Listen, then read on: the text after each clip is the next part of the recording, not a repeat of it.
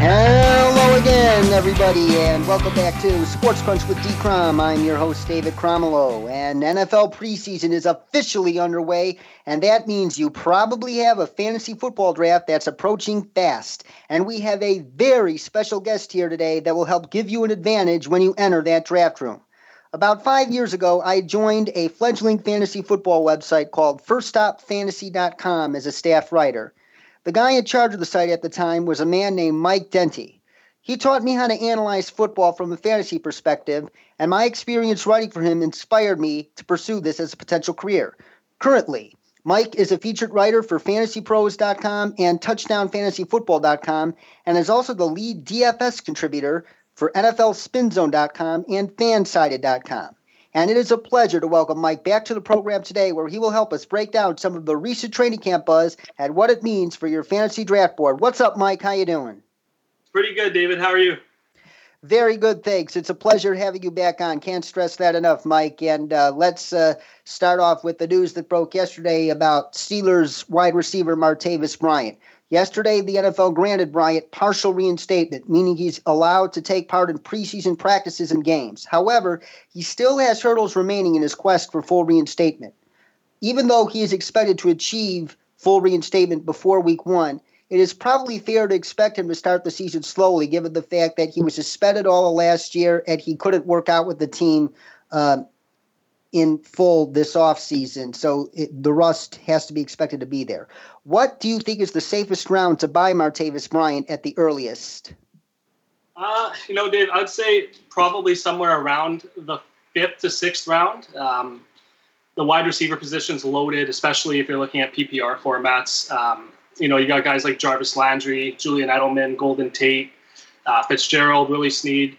So you know, I'd rather try to avoid that risk if you can. Um, but at the same time, I can certainly see the upside that you know intrigues that intrigues people to take them in, in the fifth round.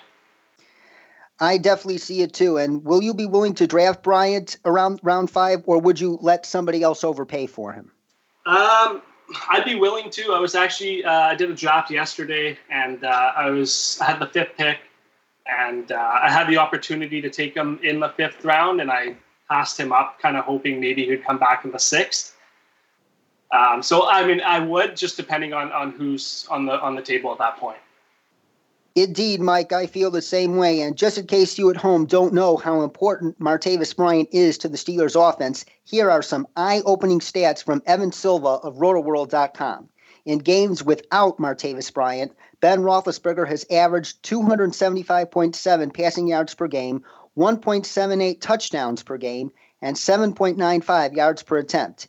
In games with Bryant, those numbers absolutely skyrocket for Roethlisberger, as he has averaged with Martavis Bryant on the field 336.6 passing yards per game, 2.11 touchdowns per game, and 8.39 yards per attempt. And uh, and that's why I'm personally bullish on Martavis Bryant um, wherever he goes in fantasy drafts if he is able to keep his head on straight because he could mean uh, extra dimension for that Steelers offense, which is obviously loaded with playmakers. And moving on to the biggest story concerning fantasy owners right now, it was just reported about an hour or so before this recording that Ian Rapoport of NFL Network said that a decision on potential discipline for Ezekiel Elliott may be announced as early as tomorrow. If Elliott is suspended two to three games, let's say, where would you draft him at the earliest? Oh, uh, that's that's a tough one. I mean, if it's if it's two to three games, I look at it as a similar situation to Le'Veon Bell last year, um, and obviously we saw how that kind of ended and how Bell won many championships around the fantasy community. So I, I still have him quite high. I would probably take him somewhere around the four or five range. Um, I would maybe just bump Antonio Brown uh, in PPR formats above him. Maybe Odell Beckham, but that's pretty much it. Still a top five pick in my eyes. Absolutely, especially if the suspension is that short. But what if he's suspended for four games or more? How would that impact his value? At that point, I would say, um, me personally, I'd look, I'd look to draft him in the late first, maybe early second round. Um, I still think you know I'm I'm confident in you know my drafting abilities that you can still find value in later rounds, like for guys that can step in for the first three to four weeks, um, and just kind of give you that bridge until you know the suspension is up. You look at guys like Jacquizz Rogers, who's probably you know going to start the first three games for the Bucs.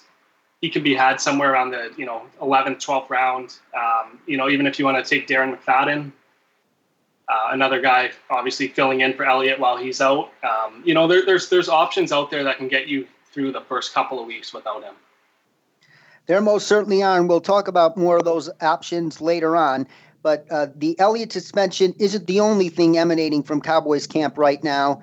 Right now, uh, as all of you know, the Cowboys' offensive line is arguably the straw that stirs the drink for that offense. Uh, they made it possible for Ezekiel Elliott to run for as many yards as he did last year. Not, uh, not meaning to diminish the talent of Ezekiel Elliott, but uh, he probably wouldn't have run for as many yards behind a subpar offensive line last year.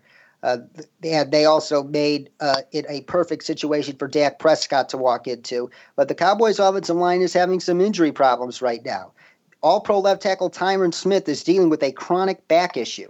He, after missing every day of practice last week, Smith returned to practice Monday and Tuesday, but his back stiffened up again as he expe- and he's expected to get the rest of the week off.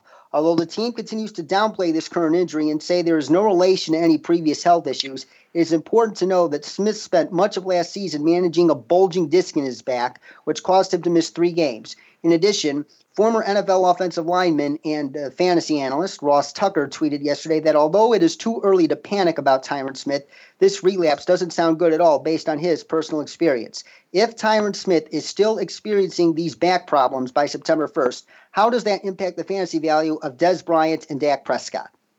Well, Dez Bryant's already a receiver to me that's that's overvalued. Um, I think him going in the second round is still based off of kind of his big name. Um, you know, if you look at how he performed last season, he had 50 receptions. Um, he was he averaged under four catches per game. He missed 10 games over the past two years. Um, I haven't really seen a strong enough connection between him and Dak Prescott to warrant a second round pick as is. Uh, so, you know, as far as Dez Bryant's concerned, he's a wide receiver that's pretty much off my draft board unless he really falls, which just doesn't seem to happen. Uh, as far as Dak Prescott goes, I mean, the quarterback position is pretty loaded as is. There's the top 15 guys that you can kind of make a case for to be QB ones. Prescott's probably in that lower tier. Um, you know, I don't mind Prescott if you pair him with another guy, say like a Jameis Winston or uh, Marcus Mariota type. Um, but I would not just draft him and bank on him to be your, your QB one without a good backup plan. Oh, I completely agree with that. And you're definitely going to need that backup plan if Tyron Smith's back problems persist. And uh, let's go to the Vikings right now. And you and I have exchanged a couple of words about this subject on Twitter in recent weeks. And I'm obviously talking about Dalvin Cook, the Vikings rookie running back from Florida State. Dalvin Cook is turning heads at training camp, and he is capitalizing on his opportunity to seize a workhorse type role, uh, given the fact that Latavius Murray has been on the shelf for all of trading camp. And Matt Waldman from footballguys.com and Matt Waldman RSP.com, who we had on the program a couple weeks ago, he said that he would actually prefer Dalvin Cook over Leonard Fournette at the time being in redraft leagues.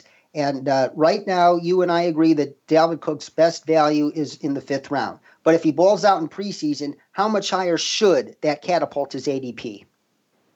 It might bump him up around, but you know, I I don't put too much stock into the preseason. Um, a lot of people do, so I'm kind of hoping that he doesn't kind of explode in the preseason for that reason. Um, but I could see him uh, kind of creeping up to the fourth round with, with a good preseason. Um, but people need to keep in mind that you know Latavius Murray is still there. Um, he's still good chance that he takes the uh, goal line carries, as he had I think 12 touchdowns last year for the Raiders. Um, you know, and even Jerick McKinnon's still there. So you know, there could be some catches taken away there. There could be touchdowns taken away by Murray. So I think the fourth to fifth round's a pretty good value. I wouldn't take him any earlier than that. Absolutely. And uh, from one rookie running back to another, Another rookie running back making noise recently is Kareem Hunt of the Chiefs. Kareem Hunt was absolutely one of my favorite prospects in this running back class, as I've said time and time again on this program. And it's already showing in Chiefs camp as head coach Andy Reid praised Hunt as a, quote, quick study. And it was reported via arrowheadpride.com that he is seeing more and more snaps with the first team offense during practice. While it is possible he may find healthy work early, Adam Schefter cautioned in a radio interview on, I believe, Fantasy uh, Sports on XM Radio that he that we should not expect that much of an impact from Hunt until the second half of the season. How high on Kareem Hunt are you at the moment? I'm quite high on Hunt as well. Um, you know, for where he goes, you know, eighth round or later, I'm looking for upside there, uh, and he certainly has it. Spencer Ware was, you know, decent last year, but struggled at times. I, you know, I, I could see a scenario where Hunt takes over as the the lead back for the Chiefs. Um, and I just feel he has the he has the total package: the rushing ability, the receiving ability. Um, right now, he's rated somewhere around the 37th ranked running back, eighth, ninth round type thing. Uh, I mean, for me, it's worth a shot at that point. Oh, it's absolutely worth a shot there for a guy who could grow into an every down back eventually. He might only be slightly above 200 pounds, but he runs like he's 230 and uh, and he could and he's also better at receiving than the average rookie running back, and which is a must in an Andy Reid offense. So Kareem Hunt, he has a sky high ceiling, folks. So keep him firmly on your draft radar. But that's obviously not the only name making noise in Kansas City.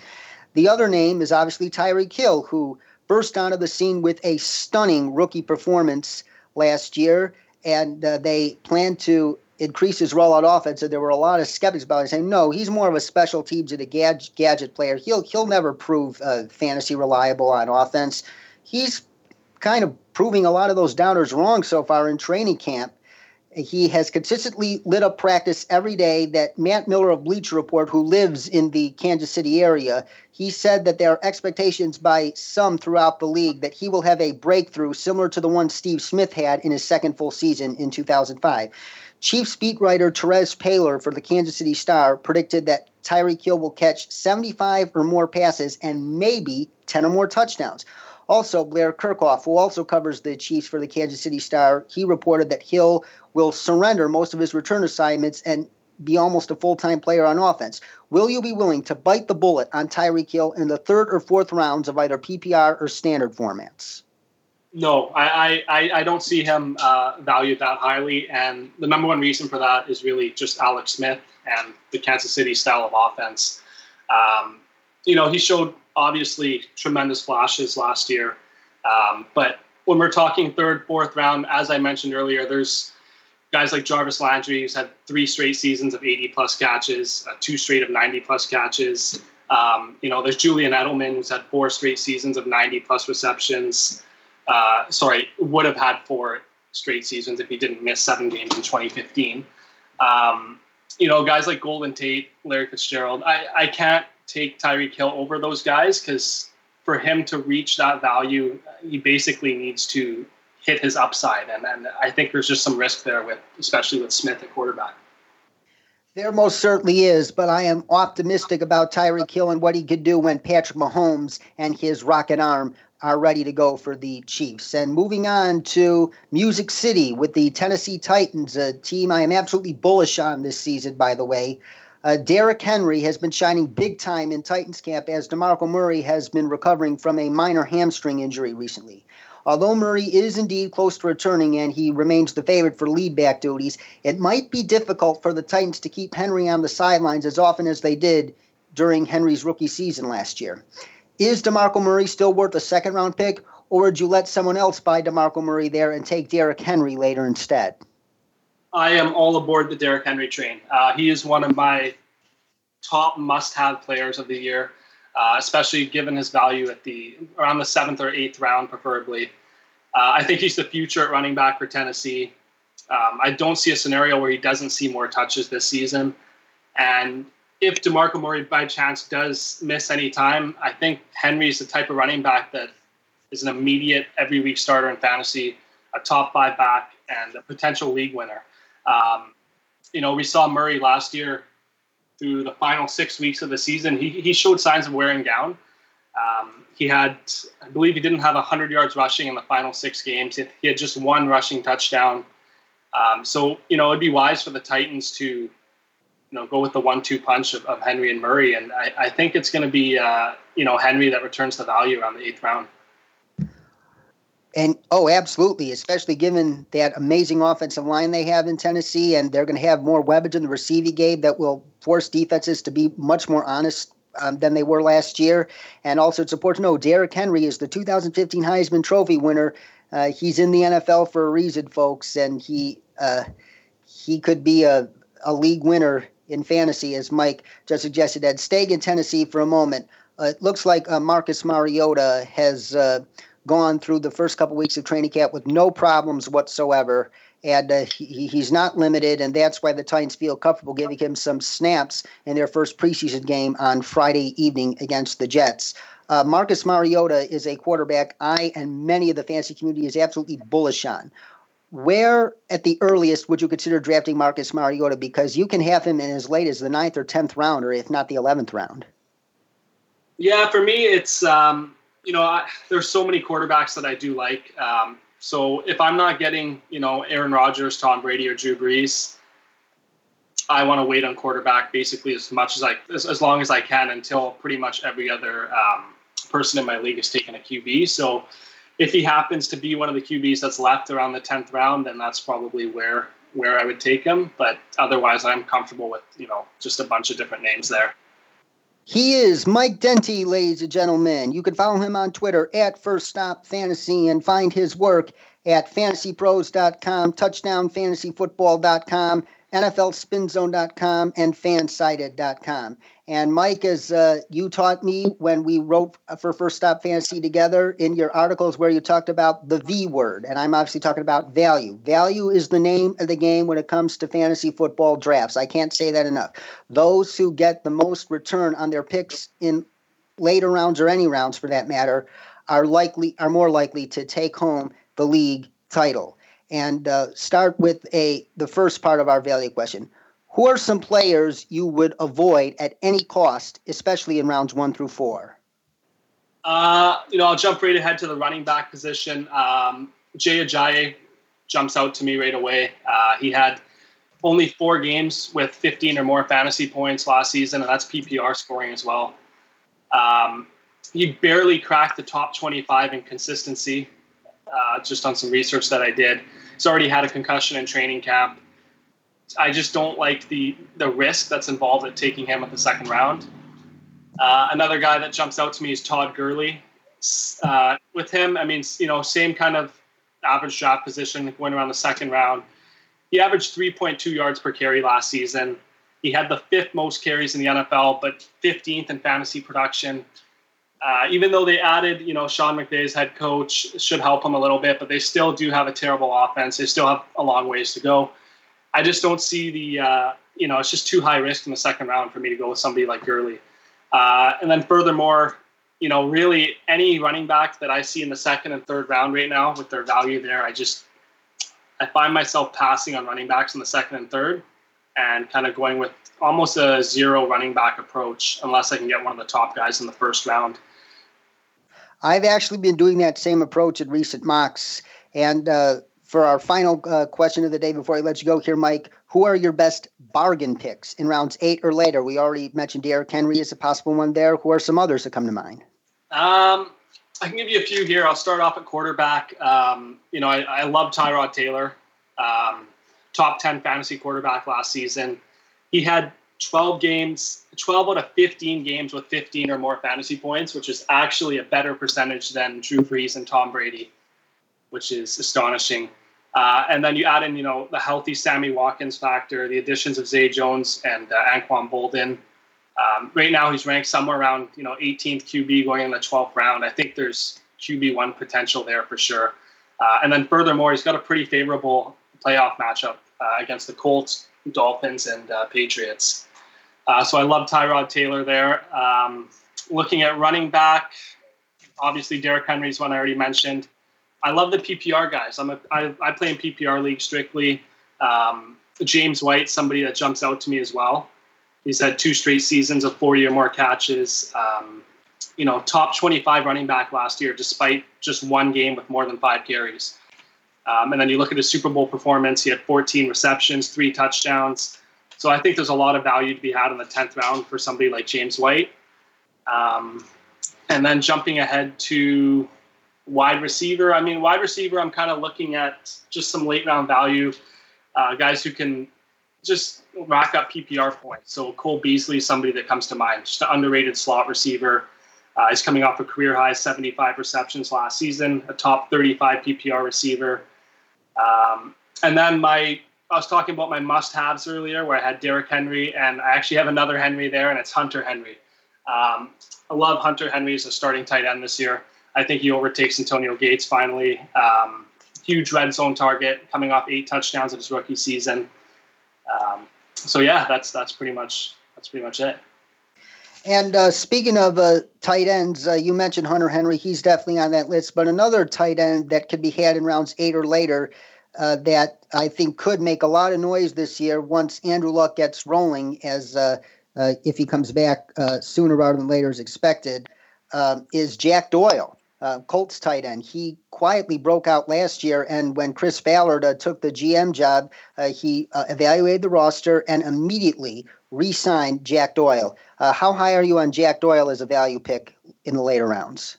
He's another tight end that you know you can get in the late rounds, and, and he's he's a very solid tight end one. Uh, my only concern right now is just Andrew Luck's health, but as soon as Luck's healthy, I think you know there's great value for Jack Doyle as well. Yeah, most definitely. And and if also this guy, I think if he falls to round eight, as he has in some of my mocks, I think he could be a terrific bargain, like he was for me last year, and that is uh, Tevin Coleman. What are your thoughts on Tevin Coleman?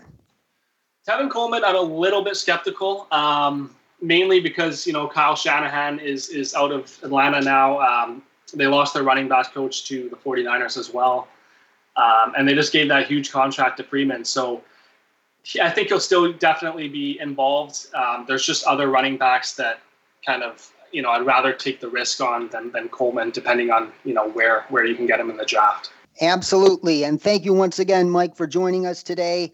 And uh, we hope to have your brilliant mind here on this program in the very near future. Thank you once again. Thanks a lot. Thanks for having me.